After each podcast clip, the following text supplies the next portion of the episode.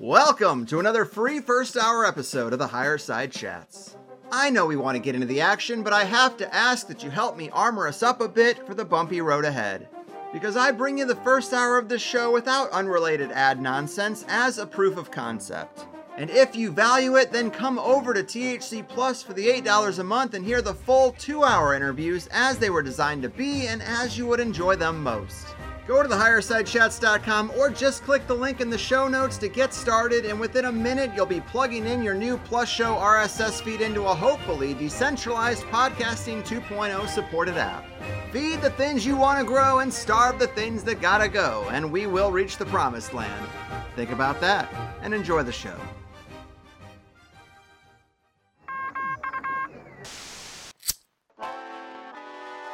In the 1930s, President Franklin Delano Roosevelt addressed the nation through a series of radio broadcasts known as the Fireside Chats.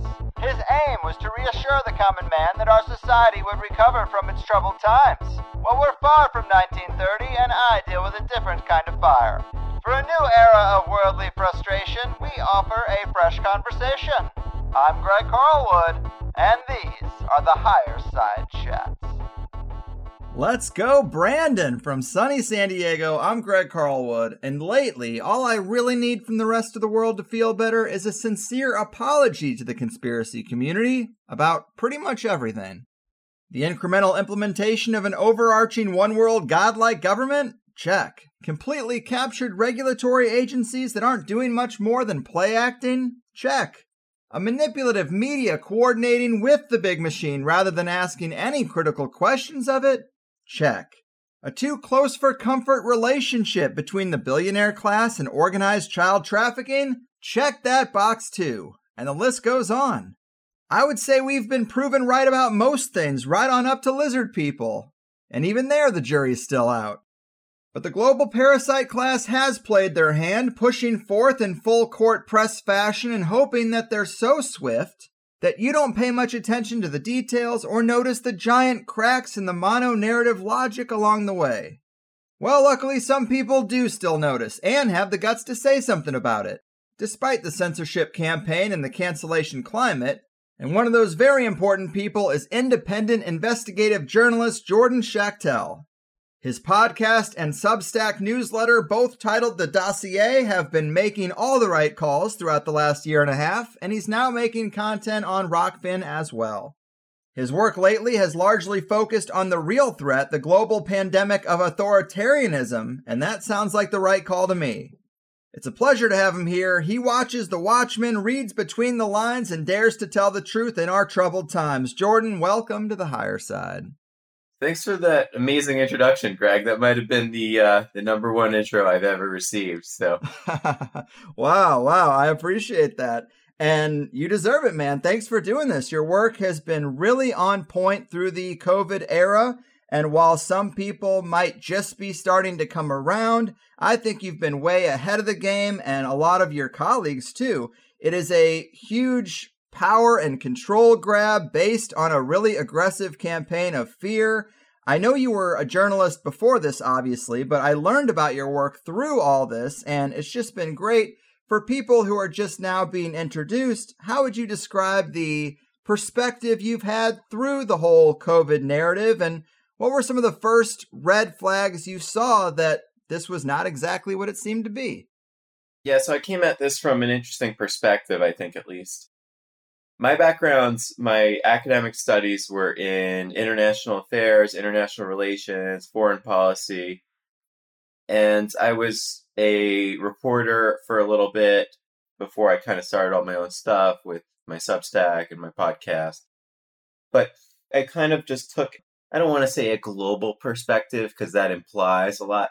But, you know, I was always very fascinated by what's going on in the world around me as opposed to just in my local community, which is fine to have that perspective. And I encourage people to have a more localized perspective.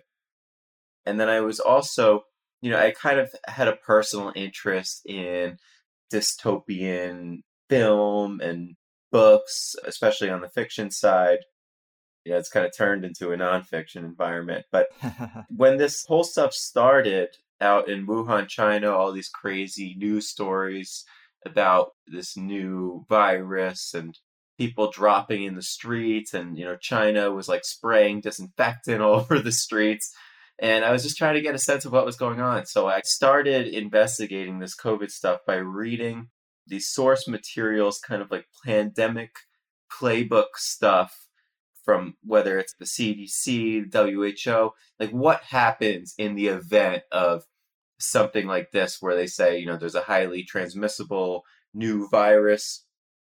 And the most interesting thing I found was that these guidelines that they laid out, none of these governments, well, China in the beginning wasn't following any of these guidelines, you know, by locking down healthy people, by spraying the streets with these chemicals, and just nothing seemed to make sense. But what I noticed is that this media narrative about these lockdowns and these restrictions caught on. They started declaring it science. And, you know, myself and, and a few others, I think, questioned it based on this basis. We're like, what do you mean it's science? Like, where is the evidence that any of this stuff is part of reacting to the spread of infectious disease? And we challenged it from the very beginning.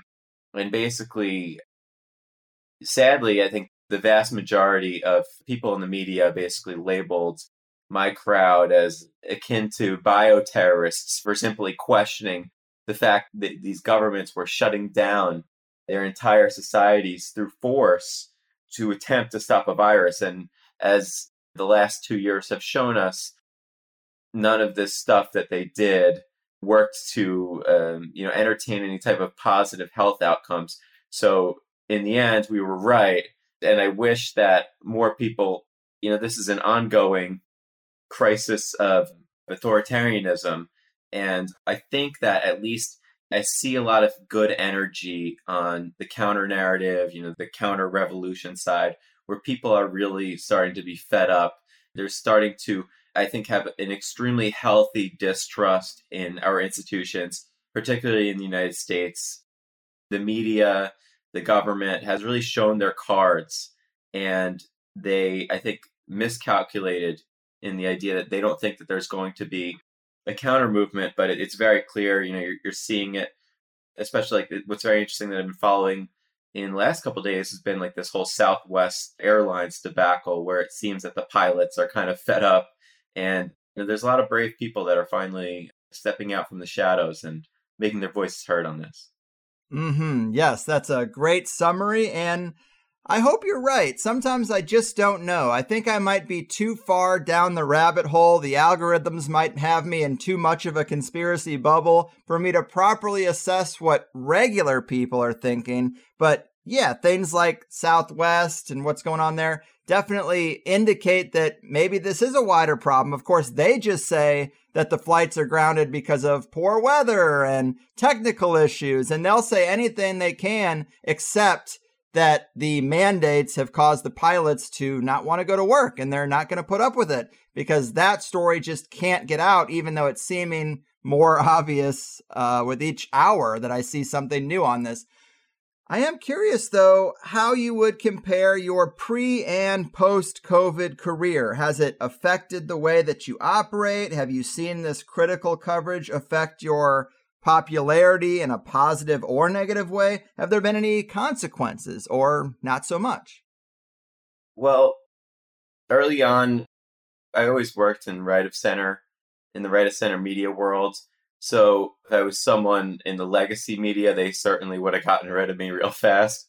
But early on, when I was speaking out against this, you'd be shocked. I, I maybe you had similar circumstances, but even people that I had considered friends were like attacking me online. And I was like, you know, I'm just questioning what the government is saying about this thing. I didn't think it was.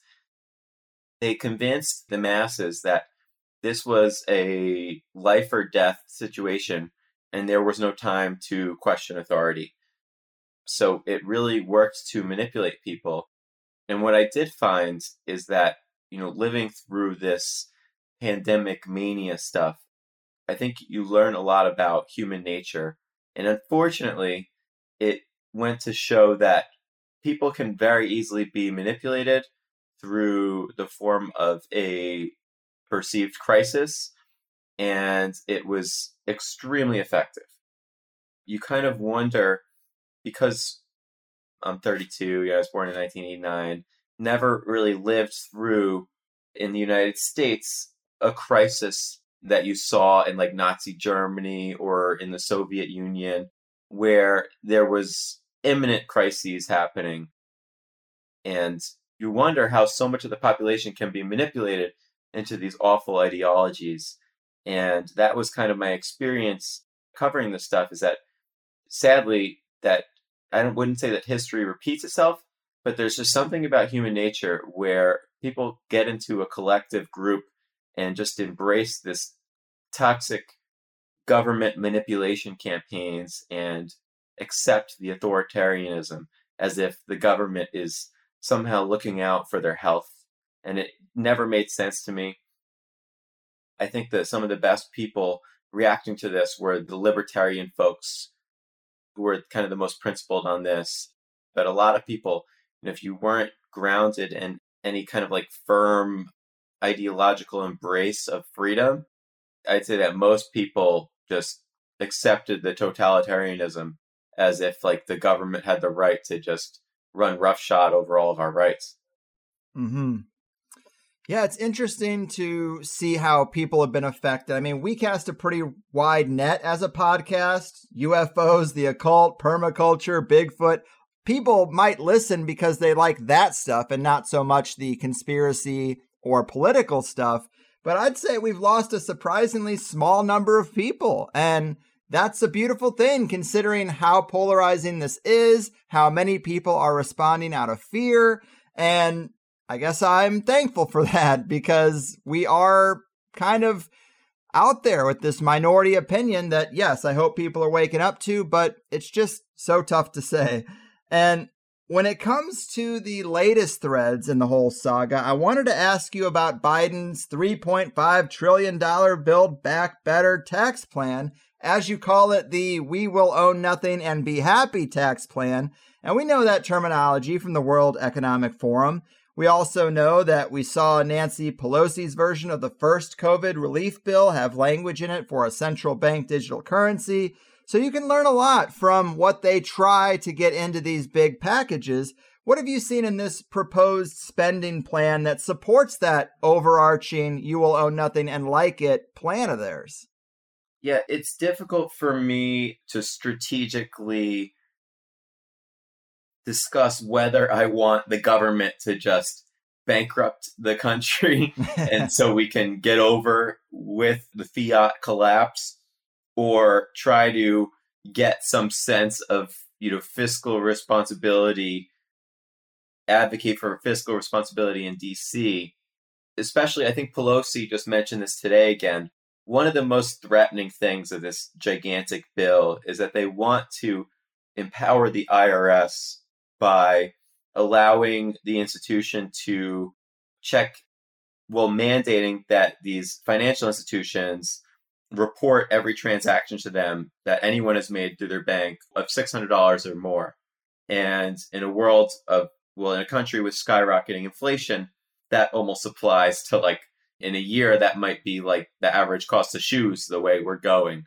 So they want to, and this package involves, I think they're giving close to like a they want to give like close to a hundred billion dollars to the IRS. So you'll have one IRS agent for every American citizen that doesn't conform to the regime's demands, and that's a very scary place to be in. The idea that they think that they can, I think that some are delusional enough to think that they're just going to print their way out of inflation, and that's just not the way economics functionally operates. I think that it's just a disaster in the making. But sadly, the opposition to a 3.5 trillion spending bill in Washington D.C. is an accommodation in the form of maybe like a two trillion dollar spending bill. So it's one bad solution. I think Michael Malice, the famous libertarian, said that these Republicans are basically something along the lines of it's progressivism driving the speed limit. So we're still going, they're still on the road to collapse, just a slower road to collapse. So mm-hmm. for me, I try to urge people that they shouldn't feel like it's patriotic to stay attached to the dollar. Whatever way you can find to protect your assets, you have to really do that in today's economy. You know, a lot of people like Bitcoin, some people like gold, some people want to invest in real estate. Because of all this rapid inflation, the idea that you need to stay loyal to the US dollar and like, you know, keep it in a bank account, a lot of people are going to end up going broke and unhappy and the government's destroying the middle class in America and it's not the road is not feasible. So, you know, people really need to do their own research and stop letting the government determine your future. Well said. And when it comes to these two spending bills, it does seem like a lesser of two evils, false choice once again. And I jotted this down while listening to you cover this on your podcast, but it's $79 billion that they're wanting for the IRS. And when I heard that number, these numbers are always so crazy. I was curious, well, how does that compare to the usual IRS budget? And it says IRS's actual expenditures were 12.3 billion for overall operations in 2020, up from about 11.8 billion in 2019. So, from the neighborhood of 12 to 13 billion shooting up to 79 billion. I mean, wow, that clearly does indicate a giant change in how they plan to operate. And that is pretty scary. Yeah, it's nothing more than a giant financial surveillance tool. And I also talked about this on my podcast that it's not like they're trying to like enforce some kind of law. The problem is that there's so many laws on the books that if you assign a team of IRS agents to someone who's been an outstanding moral citizen and has run what they thought was a very clean business, they'll find something. It's almost inevitable at this point that if they want to surveil you and they keep track of every single transaction that you're making, every phone call, every email, every interaction with regulatory agencies, they'll find something. There's so many laws in the books. So I think it's nothing more than just when you're giving that much money to the IRS, you're just empowering the governing regime. Mm-hmm. Well said. And you mentioned a fiat collapse coming, and I am curious your thoughts on that. You do note in that podcast episode that 40% of all dollars in circulation were printed in the last 18 months. That is a mind blowing statistic. How soon do you expect there to be something in the way of either insane inflation or a dollar collapse? I mean, how bad would you expect that to be? And when would you expect people to really start to feel that? Yeah, I think people are already feeling it now. I just took a stroll through CVS this morning to pick up some stuff. And I live in South Florida, but I don't live in like, you know, some like high end community where everything's like upcharged, like in Manhattan or something like that, or the best place in Miami. I was looking at prices and they had gone up significantly in the last couple months. Like you have like Old Spice body wash for like over 10 bucks now. Oh my god. Like insane inflation and even if you go to like the supermarket now you'll find that beef, steak, anything like that is just off the charts the pricing and you're already starting to see the inflation due to the money printing. It's tough to tell if there's just going to be some type of like big collapse because the Fed has so much money on its balance sheet to pump into the economy if necessary. But the fact that they're printing so much now, you have to wonder what was the inflation since the beginning of the COVID stuff? Is it what the government is saying and around 10%? Or is it closer to like 30% or 40%? On some items, that's very consistent. So imagine if we're printing this money for the next couple of years and you have like this compounding effect. So if it goes 40% over 18 months and then the next 12 months are 40% and the next 6 months are 40%, then before you know it, you're paying $100 for your burger, right? So it's just it's one of those things that you might just wake up one day and be like, "Oh shit, you might have a million dollars in the bank, but your million dollars because of all the money printing, your 2019 million dollars might only be worth like $190,000 in 2023 if they continue with the insanity. But there's also the possibility that things might get out of control entirely. And that just, I guess, remains to be seen.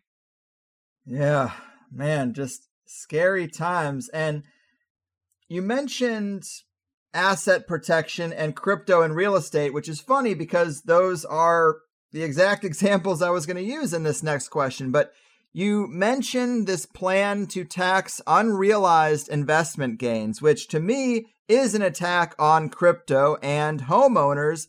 So many regular people right now have probably never seen much return on anything except if they were lucky enough to get into crypto or have a house because the housing market has been so good. So maybe they're lucky enough to have some net value in one of those two places, but to tax a person before they sell the asset on the potential for a gain, that is next level crazy like we've never seen, right? Right. And that's only possible if you pass these type of bills in Congress and give the government these surveillance tools to look into or to have an institution like Robinhood or Fidelity mandated to report to the government if you're going like let's say you bought Tesla stock at the right time, they have to alert the government if you're like 9x on your investment even if you haven't sold it. That's such a crazy tax um, Janet Yellen's in favor of it though and it seems that the people in power are salivating at the idea of being able to do that. But again, you know, people are struggling so much right now and it's sad. You know, I, I get a lot of emails from people who read my work and just talking about their lives, and you get the sense that there's a lot of people living paycheck to paycheck, and I'd say that the tax on unrealized gains that's a huge problem. But those are for the people who actually have the income to be able to invest. There's also a lot of people who are still stuck in a system where they don't have the capacity to really put much money away. So this is like the real evil of inflation is that they are just if they don't increase their income substantially, they're stuck in this system where they're just getting slowly poorer and poorer, but still need to feed their family, still need to work. That's how reckless our governing regime is right now that they're just sending people into poverty with all this money printing, all this financial surveillance and just making it more and more difficult for people to reach that what used to be referred to as the American dream, where you have some stability and you're able to take your family on vacation and not have to go broke to put your kids through college. That dream seems to be getting further and further away from us as the government becomes more and more reckless. Yes, it's true. And people out there are more willing to take a chance on a Bored Ape NFT rather than invest in their company 401k plan.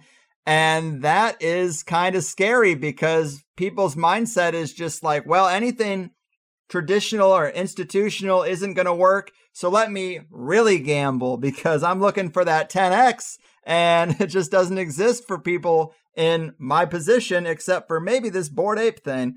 And, you know, part of me enjoys watching that, but it's also really sad the mindset that gets a person to that particular place. But another aspect of this tax plan, maybe even both tax plans, is the prospect of a per mile travel tax.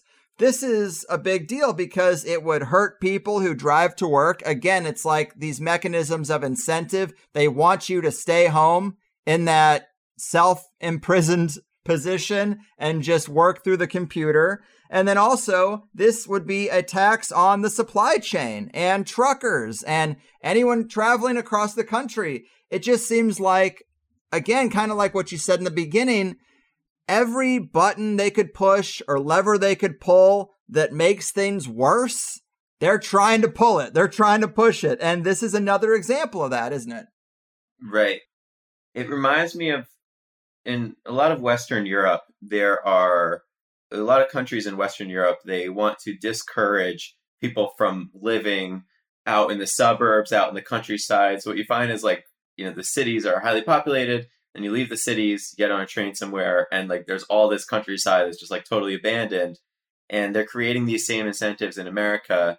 And I think that it's just more control over the citizen.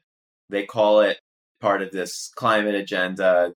They say they're very concerned with the climate, but then again, they allow themselves to fly. You know, all these members of Congress are flying in and out every weekend. The ones that are considered more of a big deal will get on the private jets, you know, the Pelosi's of the world. So the idea that they want to tax people that actually need to commute to work, it seems very disingenuous at the very least. The idea that you're like committing some kind of evil deed by deciding to want to live in a residential home so you can commute to work. This whole bill is just filled with one power grab after another, and this is definitely one of the big ones. Yeah, that's a great point, too. It's like if you have to drive to work, well, now you better move into the city and shorten your commute because you can't afford not to. And it's just another one of those little incremental things. And they definitely are trying to huddle us into these smart cities as best they can.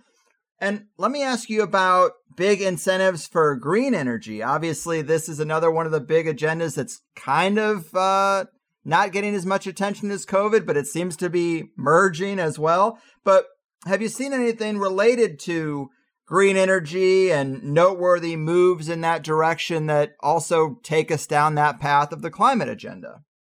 Right. I think that they run in parallel to each other. This whole, what they refer to as the Build Back Better campaign, one of the fundamental platforms of that campaign is this whole thing where the earth is dying and we need to stop breathing basically in order to they're trying to position the climate crisis as like the big crisis now as opposed to covid. I just saw these US politicians, I forgot which ones they were, but I just saw a clip this morning and they were basically saying, "Oh, you think that COVID was bad? Wait till the climate crisis gets out of control." And then of course there's no specifics. So you ask them, "Okay, so what's the climate crisis and what can we do about it? What are these statistics that show there's a climate crisis?" And they'll never really show you statistic, but they'll tell you contribute to carbon like all these kind of like scammy programs like this ESG stuff and this carbon credits that are just like enriching certain people in certain industries.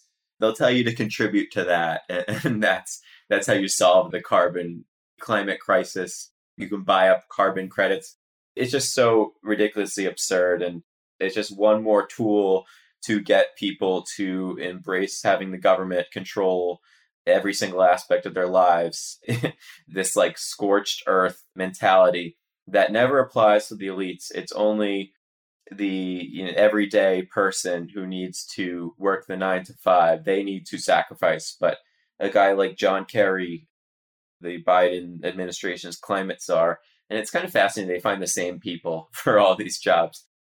It's like the third Obama term basically that John Kerry's flying around telling people that they need to take seriously the threat posed by climate change while he's private jetting throughout the world and the hypocrisy is on display but I, you know, at this point they're almost like flaunting the hypocrisy i don't buy that they're genuine about this stuff for a second i'm right there with you yeah taking private jets to climate summits having these 9000 square foot homes they're completely hypocritical. It's about control, just like COVID. It's not about keeping you safe, it's about control. But I like that you mentioned the ESG thing. Adam Curry's been talking about this in an investment sense for people who don't know that publicly traded companies are now getting these ESG scores for their wokeness. ESG stands for environmental, social, and corporate governance. If your company has a low ESG score, investors and advertisers will flow to a company with a better score.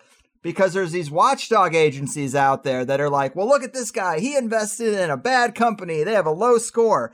And it's crazy. But if you don't play ball, then you're going to weaken the flow of capital into your company because the investment firms don't want the headache. And I also just noticed something else this morning when I was scoping out Amazon to check on potential supply shortages of household items. Well, I noticed they now have this green label where certain things are marked as climate pledge friendly. And when you click on that and it describes what that little emblem is for. It says climate change friendly uses sustainability certifications to highlight products that support our commitment to help preserve the natural world because time is fleeting.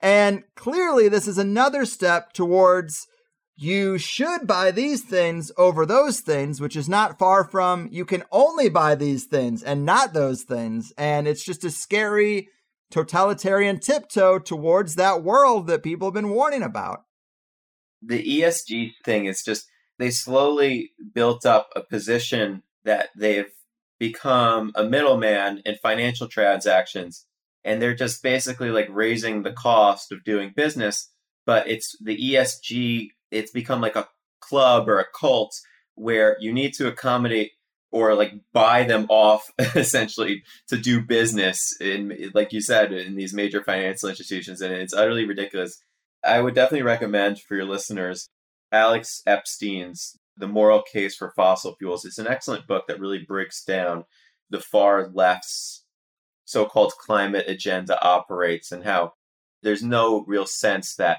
they even know that you can't run an entire nation on solar and wind energy and it's such a small component of the grid and it's actually very unreliable people are like living in fantasy land and, and these are the same people that will reject nuclear energy. So they set these unachievable goals, but the people who really know, I think, are just wanting to, like these ESG people, want to take a cut and want to make sure that only people who are ideologically compliant with ESG can remain successful.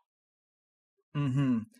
Yeah, I struggle to know what to think about certain energy sources because, of course, nuclear, there aren't a lot of disasters, but when there is one, it's pretty bad. And you're talking to a guy who lives in San Diego. So we just had this big oil spill along the West Coast and it's coming all the way down here. And that's really shitty. But there are things like tidal energy and geothermal energy that really I haven't heard any true criticisms on. And it just seems like their priority is to push us towards things that are meterable and controllable. And they don't really care about what's better for the environment. That's not the issue. That's just the cover story. So it's more about how can we shut you on and off if we want? I just saw another article that came out of NPR. Four or five friends of mine sent it to me. So clearly it was in everybody's algorithm, but it was about how we really need to get rid of these gas stoves. They say 35% of gas stoves or stoves out there are still gas, and it's very dangerous and it's killing people and it's bad for your children.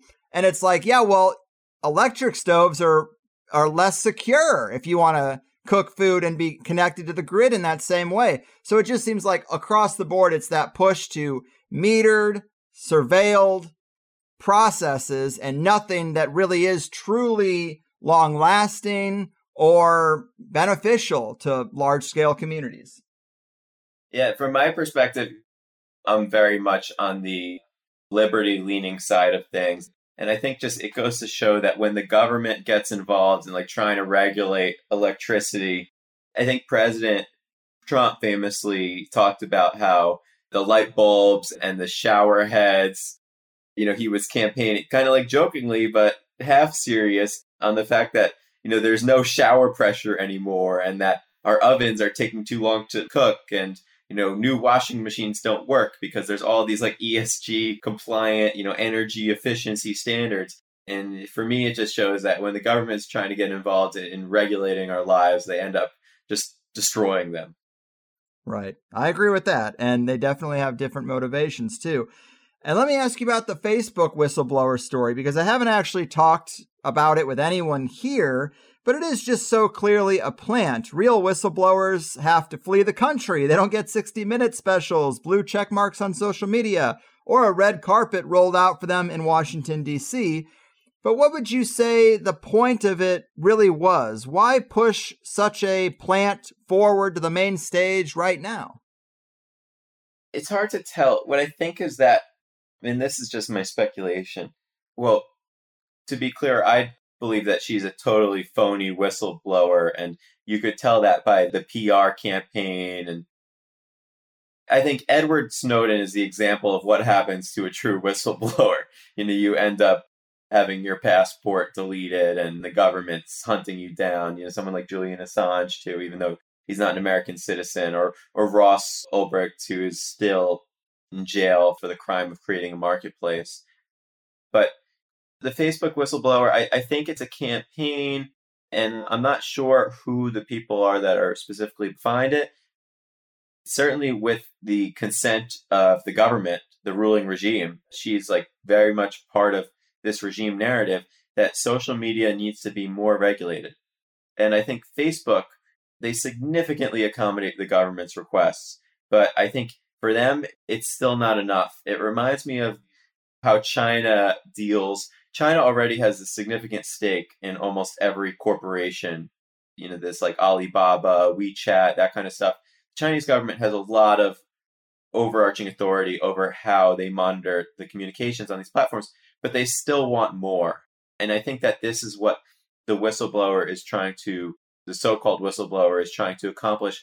They want Facebook even more tightly secured to the government's agenda. They don't want any separation there. So while conservatives think that Facebook is like, you know, Mark Zuckerberg is just this big deplatformer, which is mostly true, and the company is now a force for censorship.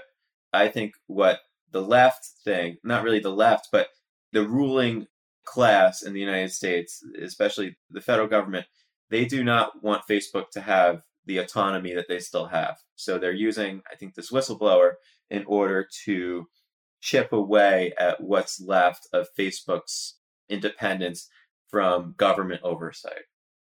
I agree with you. And I had this quote down that you had written The Facebook whistleblower is such an obvious fraud. Her advocates know that we know that she's a fraud. They are hell bent on imposing a complete censorship regime on us, but they have miscalculated. The one party system will not prevail in the long run. And that's well said.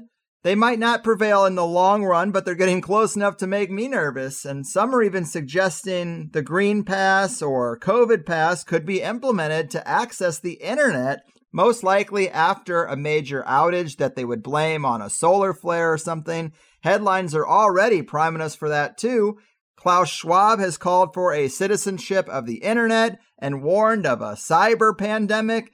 It does seem like a bridge too far to actually get us to that point of login with something like an ID card, but the idea is in the air. What do you think? It's hard to take anything off the table nowadays. If you were to talk to me a few years ago, I would think, oh, you know, that's too much.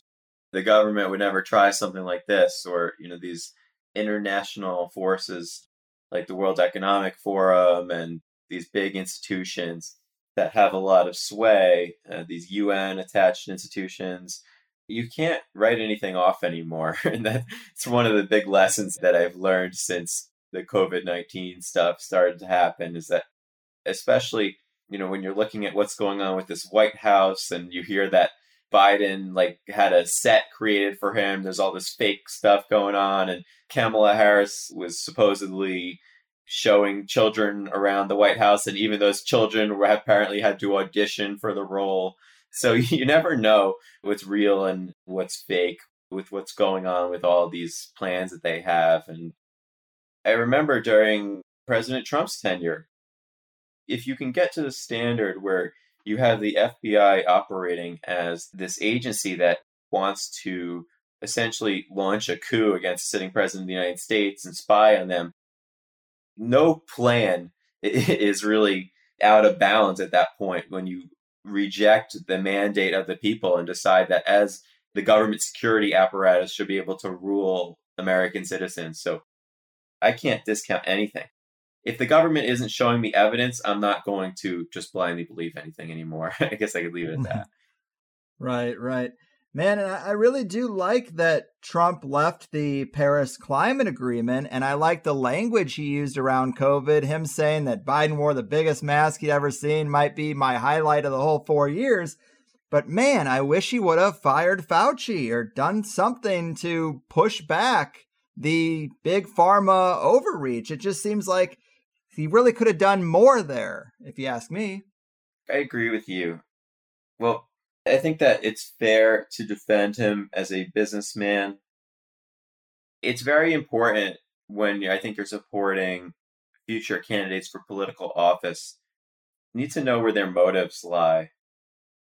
Having spent a lot of time in Washington, D.C., I think the vast majority of politicians, including people who run for president, their impulse is they just want to have power over you. So I think that there are some exceptional figures like Senator Rand Paul or Thomas Massie, a great congressman. I think if you want to change the system, people need to be elected whose first principle is to defend your rights. And I don't think that Donald Trump was in that category. So when he was presented with solutions, like when they started with the 15 days to stop the spread, he didn't really see that as alarming because his perspective was not aligned correctly on protecting people's rights. And and you're right, he did give Fauci and Deborah Birx the keys for the castle for too long, and I certainly criticized him for that. But again, these institutions have a lot of power, and it's very difficult even to combat them, even if you're the president of the United States, unfortunately. So it, you know, it leads to a greater conversation about how do we want to engage with this system moving forward. Yeah, you're right. There's a lot of nuance there for sure. But with all the criticisms I had, it's hard to not want to go back right now, given the first year of the Biden presidency. We're not even through it, and it's just been so crazy. But we are recording this on October 12th, and it probably won't be up for a week. But there's a lot of talk about the October 15th date and various industries going to strike over the mandates. We saw it happen with Southwest, like we talked about. I was literally just in Huntington Beach yesterday and saw all the ships backed up, just floating in the ocean.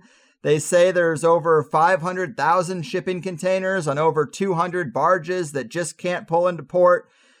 And I'm also hearing that Amtrak employees are primed to strike, dock workers, truckers. It's hard to know what's hype and what's actually going to come to fruition, but what are you seeing when it comes to real resistance of the mandates and worker shortages now or in the near future?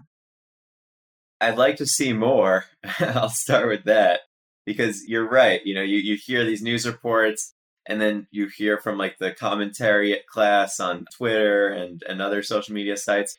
You kind of wonder like how much of this is actually legitimate I'd love to see more people come out against the mandates, but what I've seen sadly is that these corporations, even if they're not mandates, even if the Biden administration is issuing guidelines like that 100 employee rule that you need to give them the shots if you have 100 employees or more, and they never really established a legal framework for it, but these corporations just accepted it for whatever reason because I think there just wasn't enough pushback. And you mentioned the barge issue. That's kind of fascinating. And I think that's that story should be uh, in the news every single day because you have like food spoiling, items going bad. Talk about supply chain issues. That's just unbelievable that there's just ships out there and there's not enough people to unload them. So if there's an issue at the starting point at the port, imagine what the rest of the supply chain is looking like. It's definitely not a sign of good things to come it's tough because when those type of people strike, it might create even bigger problems in the United States. But you know, I'm just not seeing it yet. I'm not seeing enough evidence to confidently say that these industries are revolting against the government. I don't see the evidence for that right now. Hopefully soon. Mm-hmm. Yeah, sadly, I'm right there with you. And when I hear the news talk about the supply chain and the ships backed up, they try to dismiss it as, well, it looks like there'll be less plastic stuff to buy for Christmas. And it's like, well, there's a lot of stuff on those barges and in those shipping containers. It's not just cheap plastic shit for Christmas. It's not just Furbies and Tickle Me Elmos. It's a lot of stuff. I read one article about farm equipment that independent farmers in particular can't get the right access to tractor supplies or just a whole slew of farm equipment or little pieces for repairs. And again, Big farms don't have a problem. Monsanto's got what they need. Tyson chicken. You know, of course, we did have that thing where these giant food producers had a hard time complying with six foot distances and all that stuff, and it caused a little bit of a shortage. But to squeeze out independent farmers, once again, just another notch in the belt of those trying to snuff out the last independent food producers. And then you got, of course, all kinds of supplies for electronics. And it's really troubling, just the supply chain shortages. And I haven't really, like you, I haven't really gone into grocery stores and seen mass empty shelves, but everybody keeps saying they might be coming, and it's just good to be prepared, I would say.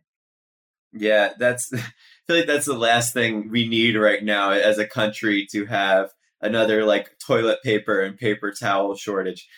I'm sure you remember like February of 2019, we had these same kind of rumblings, and then there was a run on the supermarkets. And back then, we didn't have nearly as many problems with what was going on on the farms and with the ships being backed up. We didn't have those logistical issues. So I can only imagine what it would look like if you flip that switch.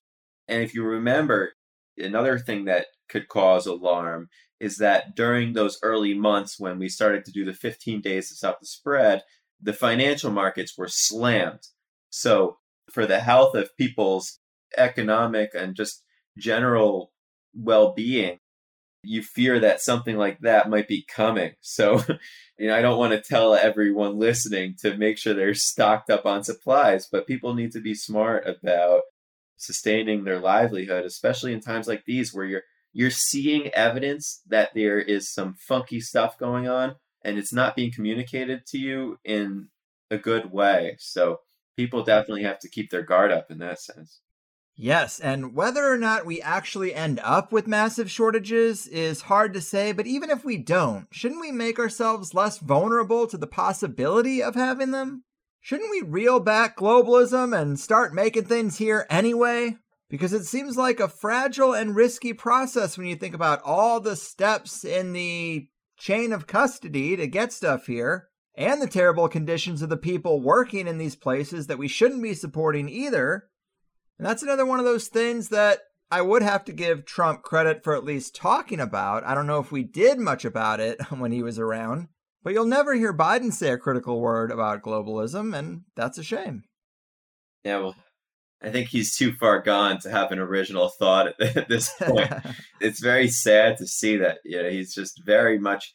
I'm certainly under the impression, and it's interesting how little trust there is in this administration, especially because you know I come from the right. So when I talk about these issues, like with what's going on with the Biden administration, it's pretty much unanimous. You don't get this sense by watching Fox News or anything because they're, I think, a part of the establishment as well.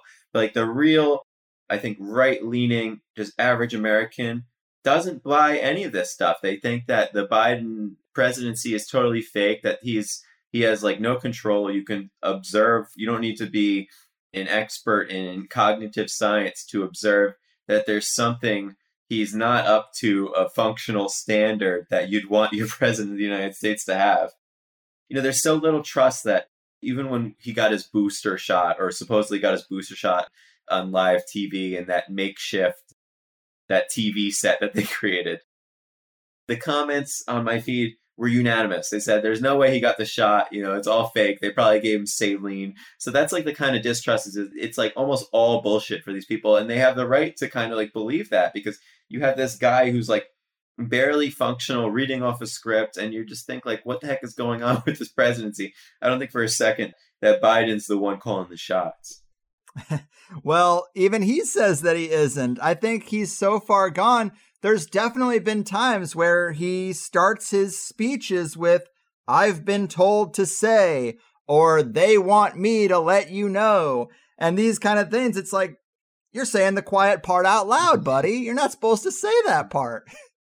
I think he's suffering, unfortunately. And I think his, his wife might be committing some sort of elder abuse at this point because if Kamala were to take over now, there's no role for the good doctor of education, Jill Biden, and some people that are close to Biden. So I think it'll be interesting to see because I have a very hard time thinking that he can get really far past one term.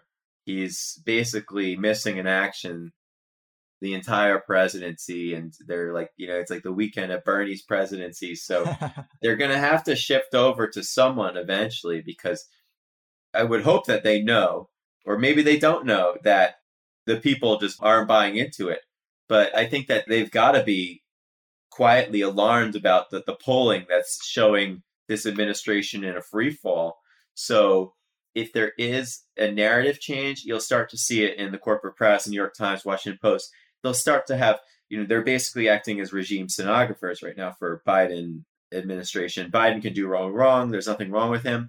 I think you'll slowly start seeing if they want to shift gears to another if they want to go to Harris or do something else. I think you'll start seeing it in these corporate press papers that are basically tethered to the ruling authorities at this time. I, I think you'll start to see them actually ask the questions that we've been asking for years about Biden's mental health and his capacity to be the president. And I think that'll be a big cue. Yeah.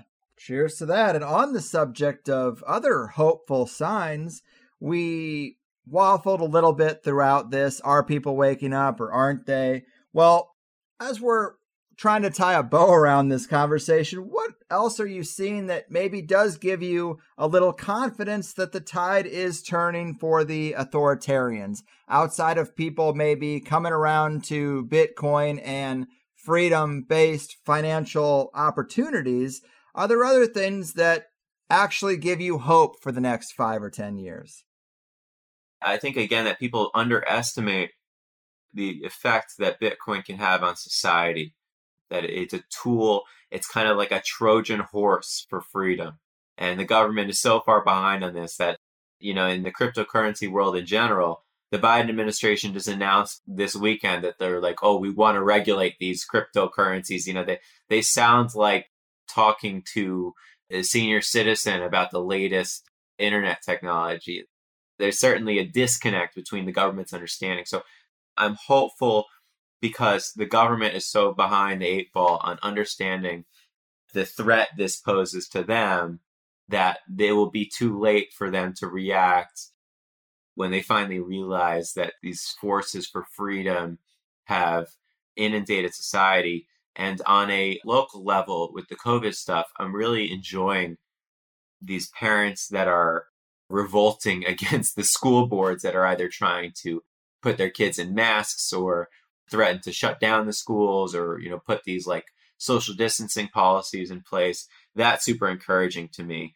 The fact that the regime is so alarmed that they're starting to like sic the FBI on these people that I think is actually an optimistic moment because they are so threatened by this revolt and these parents and local communities are starting to really push back against this stuff and I, I hope we see more of that I agree. Yeah, the mama bears are out there in full force. I've seen some really compelling bit shoot videos that were really just moms who saw their kids' friends fall ill after getting vaccinated and just turned the camera on, pressed record, and was like, What are we doing? I've seen it firsthand. And, you know, there's, as they say, nothing worse than a woman scorned. And if that woman is a mother, I think it's even tenfold. So, that's a, a thing I've been trying to watch for that when you mess with people's kids, it sometimes breaks the programming. And lucky for us, there are indications that that is happening.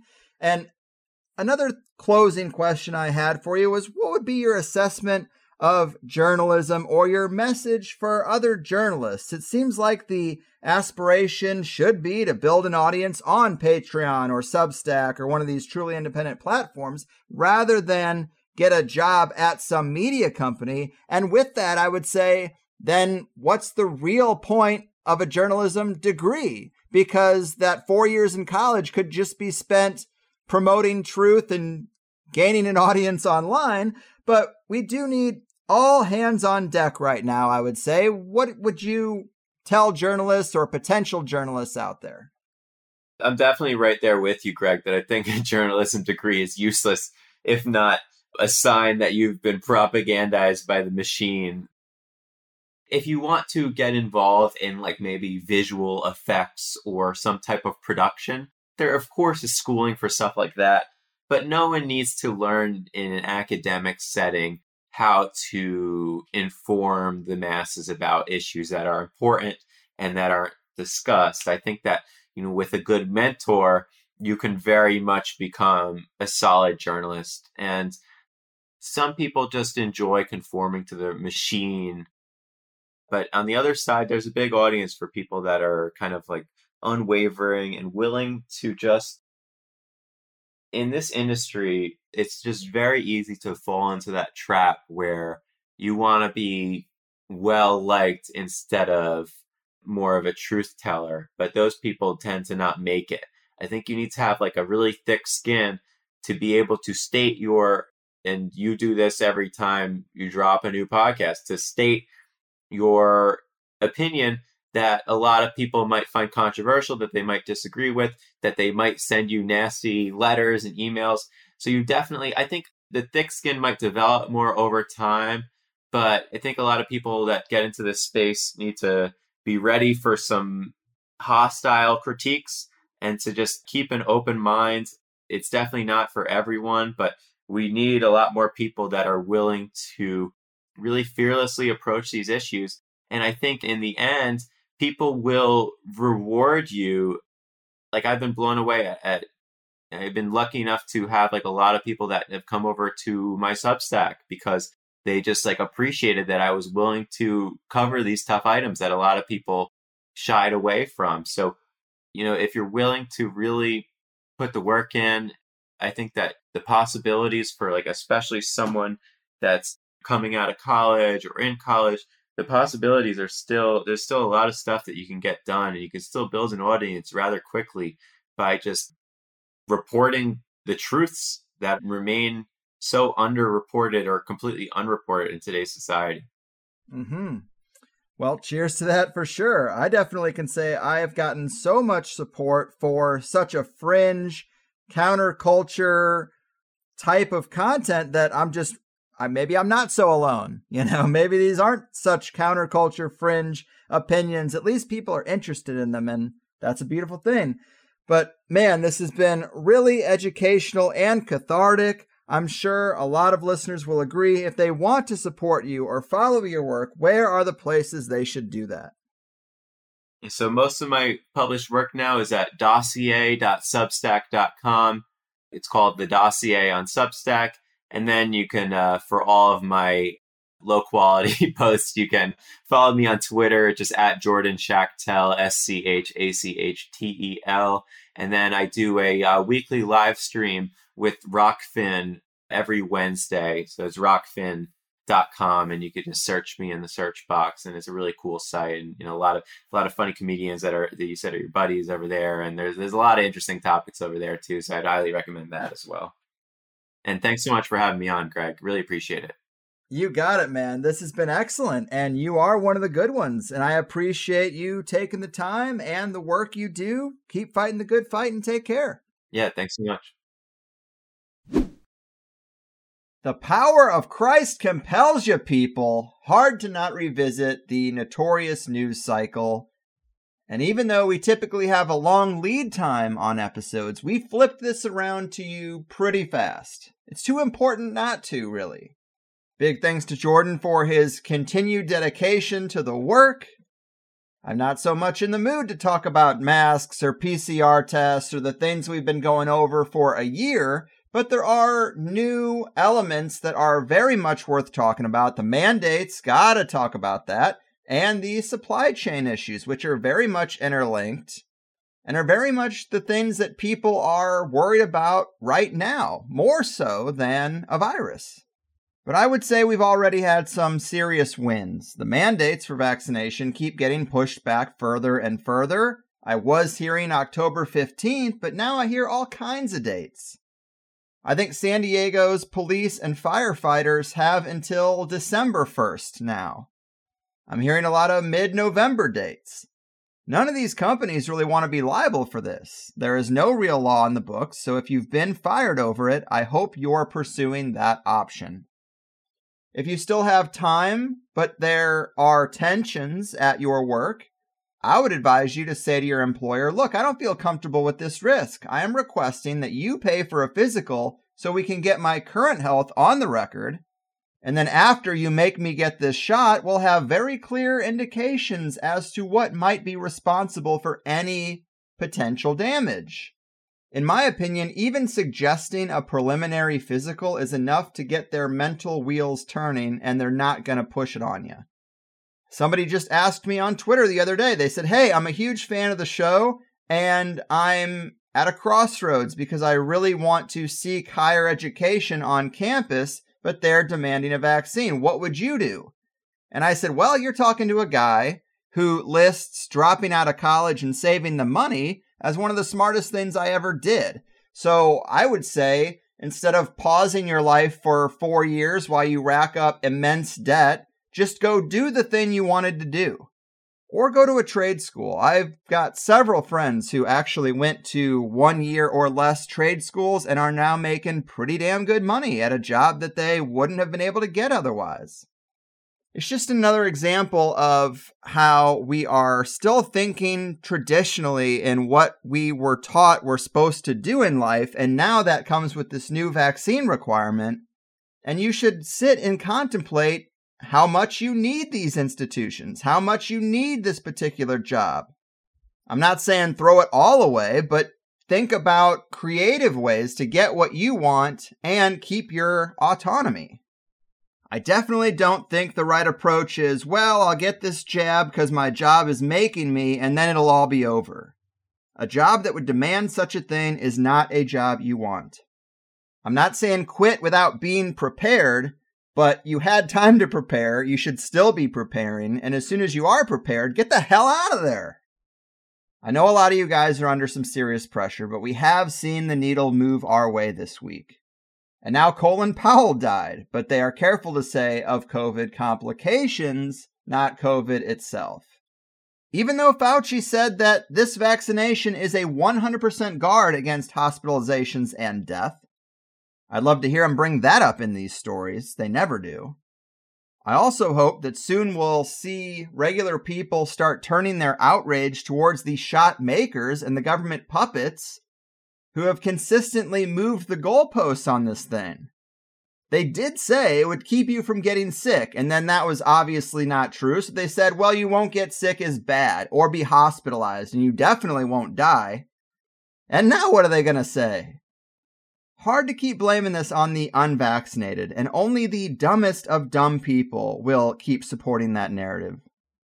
I've lost my patience. But I am trying to stay focused on celebrating the wins. As worried as I am about the supply chain and inflation, I am happy that we got all kinds of unions going on strike and companies are backing off their vaccinate or vacate dates. And if you do want to look for another job, there is a website called redballoon.work. It is a monster.com for those employees and employers who are against these mandates. redballoon.work. So, see, things are popping up out there, and why even wait for the next one? Maybe there's something you can already do with the skills you have. Maybe people could use a new website or an app for finding locally grown food or made in America products. There are so many tools that we could use to strengthen the people living on the outside of these mandates, so dive in. We need a lot more than YouTube alternatives, you know? But I really appreciate Jordan's work. Been following him for a while now. Very informative and often funny Twitter profile. Definitely deserves to be in that 100,000 plus follower club. Another indication that there's more of us than they want us to know about. If you liked the first hour of this interview, join Plus to hear the second hour. What are you doing? Who listens to half a show week after week? It's crazy. But today we talked about Australia's problems, nations who handled COVID with a softer hand and what that data shows, the relationship between vaccines, boosters, and COVID cases from the countries that are a little further down the path with the booster thing, latest reports on COVID shot damages and testimonials. We talked about alternative platforms, Disney's Fauci documentary, why Fauci is deeply evil, the militarization of the private sector post mandate, financial control, digital currencies, and purchasing restraints. Lots of interesting stuff. And really, I think that the big machine is just running barely fast enough to escape the collapse of its own narrative. And that collapse is catching up. And if you don't want to hear about COVID, we got hundreds of shows in the archive for you to catch up on if you're a new Plus member or thinking about it. But you know how it all works. TheHigherSideChats.com or find me on Patreon if you are in that ecosystem. Happy with this interview though, very cathartic for me. Very busy and stressful week over here on my end, so I am going to wrap this up quickly. But big thanks to Jordan. Let him know if you had a good time. Keep up to date on the news through his podcast and his Substack, both great resources. Or if you're a Rokfin kind of guy, you can find him there too. Thanks for listening. Stay strong. Don't give in. Find the others and find your happiness. I know it's all out there somewhere, but I've done my part. Your move, mandators, economic eroders, and great resetters. Your fucking move. I won't take it. No, I refuse. If it's alright I'll keep my refuge. I've been scheming of bigger things and have to leave my old life behind. Gotta transfer to the inner earth. I built a box, built a home, got a neat elevator going under. And now you'll find me in the bunker.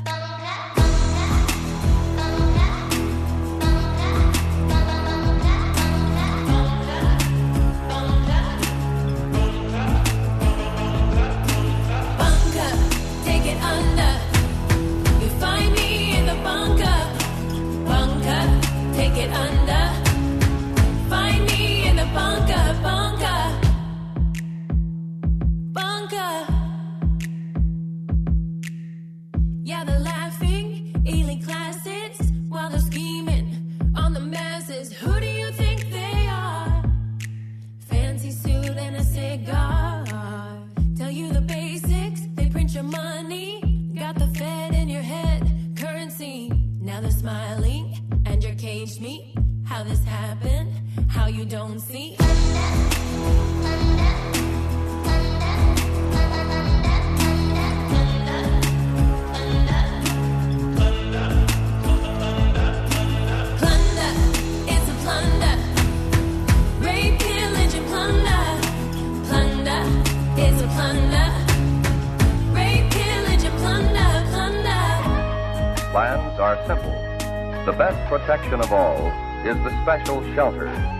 according to specifications of your local civil defense organization. The basement of any house or building will become a good improvised shelter if you block the windows with sandbags. If you don't have sandbags, just what can you do? Bunker, take it under. You'll find me in the bunker, bunker, bunker. Take it under. You'll find me in the bunker, bunker. Take it under the bunker, bunker.